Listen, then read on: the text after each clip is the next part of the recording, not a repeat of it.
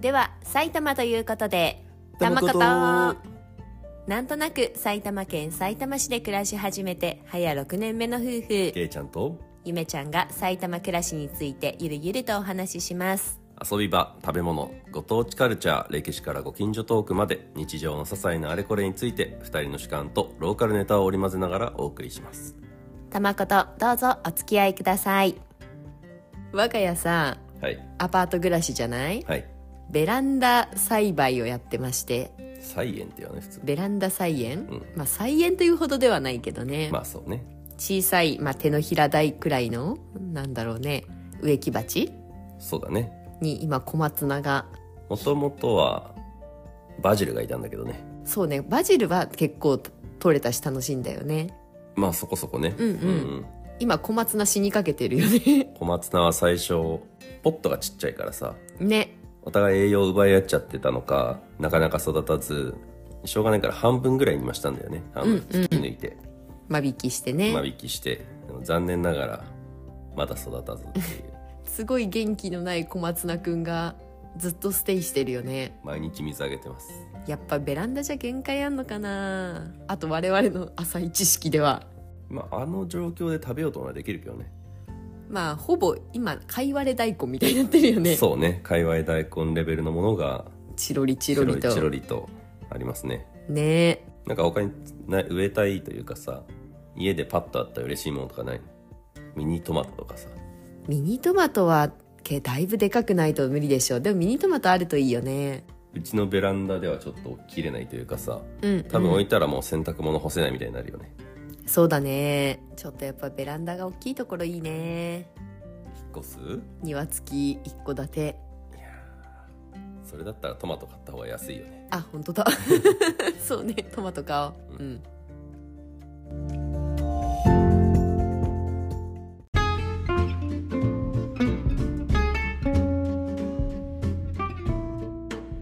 ベランダの小松菜すら育てられていないけいちゃんとゆめちゃんですが一緒にしないでください今回はね盆栽についてご紹介したいかなと思いますはい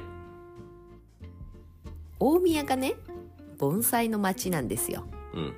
最初から知ってたいや知らなかったねその私が知ったのは大宮駅の新幹線の改札口を降りる時の広告ポスターみたいなところが、はいはいその市かなんかがポスター貼ってたのかなわかんないけどうんうん「ようこそ鉄道の街埼玉」まあわかるじゃんそれは、うんあ鉄道の街新幹線とかもあるし、うんうん鉄道博物館もあるしね盆栽の街大宮って書いて盆栽の街埼玉だっけななんかそんな風に書いてあってうんあんと思ってうんうん盆栽と思ってなんか盆栽ってさあれじゃんおじいちゃんがさやってるやつじゃんまああんまり我々の周りではねやってる人いないよねそうそうそうなんか私の中ではサザエさんの波平さんの趣味うんうん波平さんがいじってるやつそれが盆栽だと思ってたからうんうんなんかまあ有名なのか知らないけどそんな鉄道と並べるほどかと思いながらふーんと思っていたんだけど後から調べるとやっぱり盆栽の盆街だった栽は暑かったっていうことです、はいうん、大宮盆栽村って呼ばれるエリアがあって盆栽町にあるとこだねそうだねえっとね住所としてはさいたま市北区の盆栽町っていうところなんだけどうんそこがまあエリアとしてはまあ盆栽村とか大宮盆栽村とかそんな呼ばれ方をしててはいもともとはね東京の植木職人うん盆栽職人さんたちが、その1923年かな関東大震災を機に東京にいられなくなって、まあ、より良い土地を求めて盆栽職人さんたちがまとめて移住したような土地が、まあ、大宮盆栽村のエリアなんだよね。でそこにはね今大宮盆栽美術館っていう美術館があるのとうんあと、あの、6個、盆栽園、まあ、盆栽職人さんたちの、まあ、引なっんだ越してきたそうそうそうそお庭といいますか、う、盆栽園、うん、まあ、盆そう栽をだね育てている植物園というか、まあ、売っ職ても人いるしね集団みたいなね、うんがあるっていう感じになってます。はいで、けいちゃん、ゆめちゃんともう何度か行ってるよね。そうねまあ盆栽町の方で言うとさシェアオンハウスさんだって盆栽町の方にあるしさ、うんうん、我々の好きなボードゲームカフェね。はい、あとは漫画会館も盆栽町にあるでしょうんうん玉ことで紹介したねね、なだからなんか盆栽美術館とか盆栽村に行くっていうよりはあのエリアによく遊びに行ってるよね遊びに行った結果ちょっと盆栽も覗いていくみたいなねそうだねうんうんまあそんな大宮盆栽村なんだけれどもでおすすめしたいのがやっぱりその大宮盆栽美術館ほうん入館料がさうん大して高くない、うそうだね300円とかそれなのにさもうなんか歴史的価値これいかほどっていう盆栽がすごいスタイリッシュにこう点々点と置かれてるすごい静かな空間というかそうだね禅を感じるというか樹齢1,000年超えもいたよねいたいたなんか樹齢1,000年とかさないつ だから1000ん20232024だから鎌倉時代の手前ぐらいじゃないそうだよねいい西国暦作ろうでしょ1000年そうだねいい国作ろう鎌倉幕府より前前にいからいたんだもんねやなんか1000年もそうだけどさ、うんうん普通に800年500年とかもいるじゃんうんなんかそう見えてくるとさ50年とかがさなんかちょっとあまだ若造なんだなみたいなさっまだまだだなお前って言てっていうね感じに見えてくるのは不思議だよねねなんかそれくらいさこう、まあ、人生の大先輩たちがねうんひっそりと佇んで我々を待っているわけですよそうだねあとその季節に応じてさいわゆるその緑の中の地味な盆栽なんでしょって思うんだけど結構季節に応じて展示がコロコロ変えられててうん春は桜だったり秋はリンゴとか今の時期だともう梅とかあんのかな椿とかもそうかなそうね冬は椿とかもあるしすごいなんかこう綺麗だし写真撮れるエリアもあるしそう一回そこ大宮盆栽美術館で基本を抑えるといいよねなんかまず盆栽美術館で、まあ、入館料払いました、うんで最初に通るところにさ一通り説明書いててくれるんだよねそうだね用語の解説とかなんかこう盆栽の基本というかね、うんうんでその後にさっき言ってたさ1,000年とか800年とかのなんていうの重鎮がさうん、うん待ち構えてるからなんとなくいらっしゃいっつってねそうそうその来たか若造たちよとうん見方が分かった状態で先輩に会うとやっぱり先輩すげえなっていううんうん感じがするよね感じがするよね。で私のおすすめは盆栽美術館を見た後に盆栽園うん盆栽村には6個かな6個の盆栽園があるんだけどうん全部と保険にあるから地図を見ながら盆栽美術館を1回出てその6個の盆栽園をぐるぐる巡るっていうことができるからそれがおすすめ。ほう盆栽園がさ基本的にはもう無料で門もオープンになっててうんいつでも皆さん好きに出入りしていいですよっていう状態になってるんだよね。だからなんとなく逆にどう入っていいのか分かんないよね最初はねねなんか「えいいのかなお邪魔します」とか言った方がいいのかなみたいな「うんはえ入っていいの?」って思うんだけど全然入ってよくてで自由に出入りしてよくて別に買わなくてそのまま出てくこともできればまあ気に入ったのあれば買ってもいいだろうしなんか盆栽園の中で盆栽講座みたいなのやってるみたいなこと言ってたもんねそうだねその盆栽園にはなんかそれぞれ特色があるみたいなんだけど、うんなんかこうクラシカルちょっと大きい盆栽ちょっといぶし銀スタイルというか、うん大きくて迫力のある盆栽は使ってるちょっといぶし銀な縁だったりちょっとさっきみたいに季節の椿とかさリンゴとか梅とかがあるようなちょっと華やかな縁だったり初心者ウェルカムでいろんなこう人講座をやったりしてるような縁だったりなんかそれぞれ特色があって面白いよね。そうだねなんか盆栽だけじゃなくてその盆栽を育てるために必要ななんだろう器というかさ、うんうんとかも売ってるしねそうだね本当一緒基本セットからねだまあ盆栽園を巡りながらこう特色を見たりなんかそういう風に盆栽園の人にいろいろと聞くこともできるしねそうそうそうそう盆栽園で働いている職人さんとちょっと話してみるっていうのが絶対楽しいそうだねうんなんか結構親切にいろいろ教えてくれたよねねなんか忙しいかしらとかさこんな私みたいに何も知らない人がいて大丈夫かしらと思ったけどさなんかわからないことあったら教えてあの聞いてくださいねみたいな感じでうん話しかけてくれて結構なんかけいちゃんとゆめちゃんで行った時もさおじいちゃんがずっと説明してもらでっておじいちゃんがずっっと説明してくれたよね、でその時なんだっけその盆栽の正面がこっちなんだみたいなはいはいはいで職人さん的にはここが正面っていうのを決めていてうんこっからほらこうやって見ると幹の力強さがよく見えてうん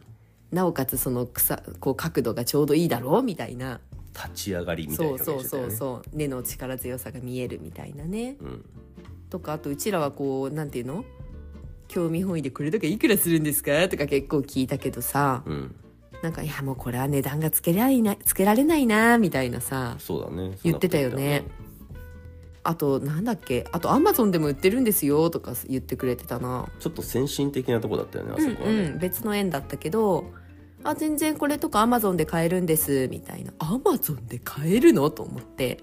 この前見てみたら売ってたよ盆栽うん、5,000円とか、まあ、値段ピンキリだったけどそうやって見ていくとさまあ実際盆栽園を運営してるのはおじいちゃんだけどさ結構ね、うんお弟子さんとかは割と若いんだよね多分30代ぐらいなのかなそうね若い人もいるねうんでなんかそのお弟子さんに話をちょっと聞いたんだよねうんうん前行った時に、そしたら盆栽町にある小学校は大体盆栽を育てるんですみたいなそうだね近くにある上竹小学校かな多分そうだと思うんだけどそこは生徒一人一盆栽みたいな盆栽の英才教育を、なんか普通だ施として朝ね顔とかやらない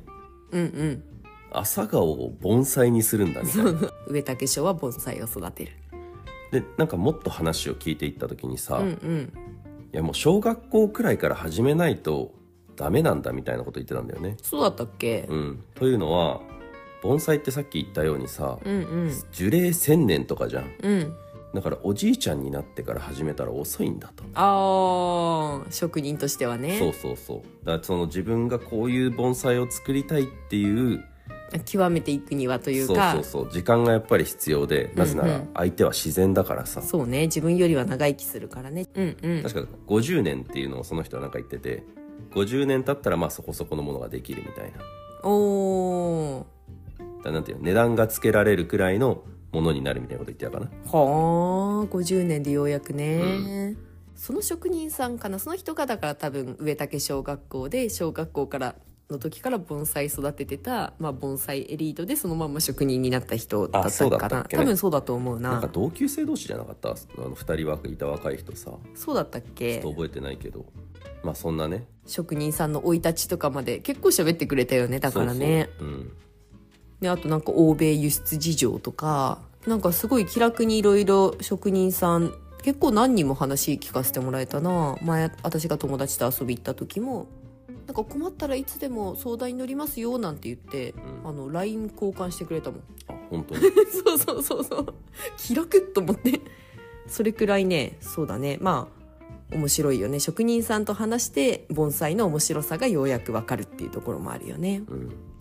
その職人さん曰くさ下から見上げるのがポイントって言ってたよねああそんなこと言ってたっけそうそうそうその下からというか盆栽の根とか土と同じ目線になって見上げてみると自分がこう大きな森の中に立って大きい木を見上げてるような感覚になるまあ普通に考えるとさうん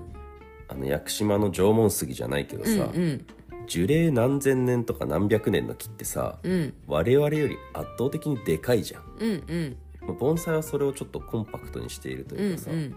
なん本来見上げるべき存在なんだよね多分そう本来木だからね木だしそれが自宅にいながらなんかこう自宅にいながら小宇宙というかうん見上げて楽しめるっていうのが盆栽の魅力だって職人さん言ってたそうね日本のトラディショナルカルチャー外国人の友達連れて行ったりしてもいいよねああそうだね、うんあとはまあ自分が海外に行った時に意外と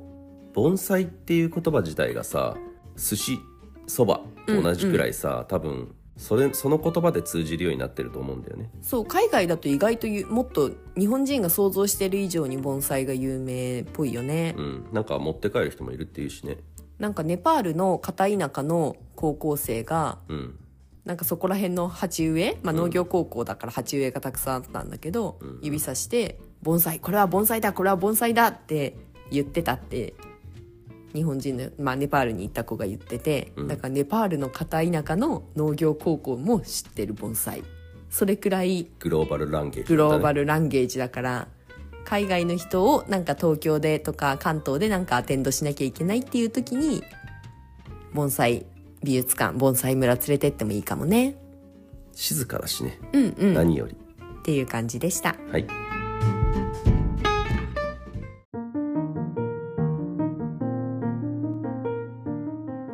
大宮盆栽村はゴールデンウィークに盆栽祭りをやっていてはいはい。だからまあイベントに合わせて行くんだとしたらゴールデンウィークに盆栽村巡りっていうのもいいかもねそれこそコロナ前かもしんないけど、外国人の人も結構来てたよね。ああ、まあそうだろうね。あとね、我々はよく夏休み期間に行ってるよね。そうだね。夏休み期間に浴衣とかジンベエとかうん。を着て大宮盆栽美術館に行くと入館料無料になるというね。そうだね。いわゆる和装というかねうん。うん。おおよそ毎年やってるからまあ今年も来年もやるのかなとは思うけど、浴衣でボンビっていうキャンペーンがね。やってるよね。うん。まあジンベエは楽だけどね、まあ浴衣私は毎回汗だくになって家で着付けして行ってるよね。そうだね。浴衣着るきっかけができるし、そうね。うん、気分も上がって楽しいよねその日はどっぷり和風にみたいな、和ね。風にねそしてなんと先ほど小松菜を枯らした枯らしてない。枯らしない小松菜が瀕死の重症な我が家ですけれども今その瀕死の重症の小松菜の隣には盆栽がございまして二つありますね。うんうん今年度大宮っていうか埼玉市かなのが政令指定都市になってちょうど20周年かな節目の年で盆栽をプレゼントしますっていう企画をやってたんだよねそれは確か子供が生まれたからみたいなのだったっけそうだね私たちはあの今年度に子供が生まれた人へっていう、まあ、カテゴリーでもらってて、まあ、ちょっと枯らさないようにと思い頑張って水をあげあゆめちゃんは水あげたことないでしょゆめちゃんはちょっと 水あげてないんだけどでもちょっと頑張って今日向に当てようと努力をしたりねそうだねうんやっております水あげはちょっとサボってるけどはい全部けいちゃんがいつもありがう、とうございます、はいこれがね20年とか持つようだったらね成人式の日とかにさ子供のさうんうんお前と同い年だぞみたいな感じでさああねそういうことだよねきっとね、そこまで持つかな大丈夫かなまあ頑張ってやっていこううん、う、うんだっんてこれこそ水あでもちょっとたまに肥料を変えなきゃいけないのかなだからそれこそそのさっき職人さんと LINE 交換したって言ったけど、はいはいそうあの無料のミニ盆栽もらったけどもうどうやったらいいの扱い方どうしたらいいのかわからないって話をしたらうん「あじゃあこちらあの読み取って、ね、QR コードに連絡ください」って言うからなんかお店の LINE かと思ったらその人個人の LINE アカウントでおうおう友達追加したらあの「またいつでも聞いてくださいね」みたいな LINE でき写真送ればまた必要なアドバイス、はいこういうことしたらいいですよとか教えてくれるしあのうちの園に直接持ってきてくれてもちょっとあのまた直接アドバイスもできますよなんて言って丁寧と思っていやーやっぱそういうのが長年さ愛なのこか盆な。栽というカルチャーを育みかつ、うん、千年さ超えるような先輩をさ生み出してきたんじゃないかな、なんかびっくりしちゃっただって何にも買ってもいないしさうっかり盆栽もらっただけの人にそんなに親切にアドバイスくれるのと思って、まあ、やっぱ心の美しい人が美しい盆栽を育てるということでね、そうだねまあ、小松菜枯らしてる我々が言うもあれまではだない枯れてますねだ枯れてない大体あなた小松菜に水もあげてないでしょおっとおーっと盆栽 とというわけでねというわけでたまことは毎週木曜を目標にあと毎日水をあげることを目標にゆるゆるやっておりますはいインスタグラムあそうだ X もたまに更新していますはい、詳しくは概要欄見てね。それではまたねバイバーイ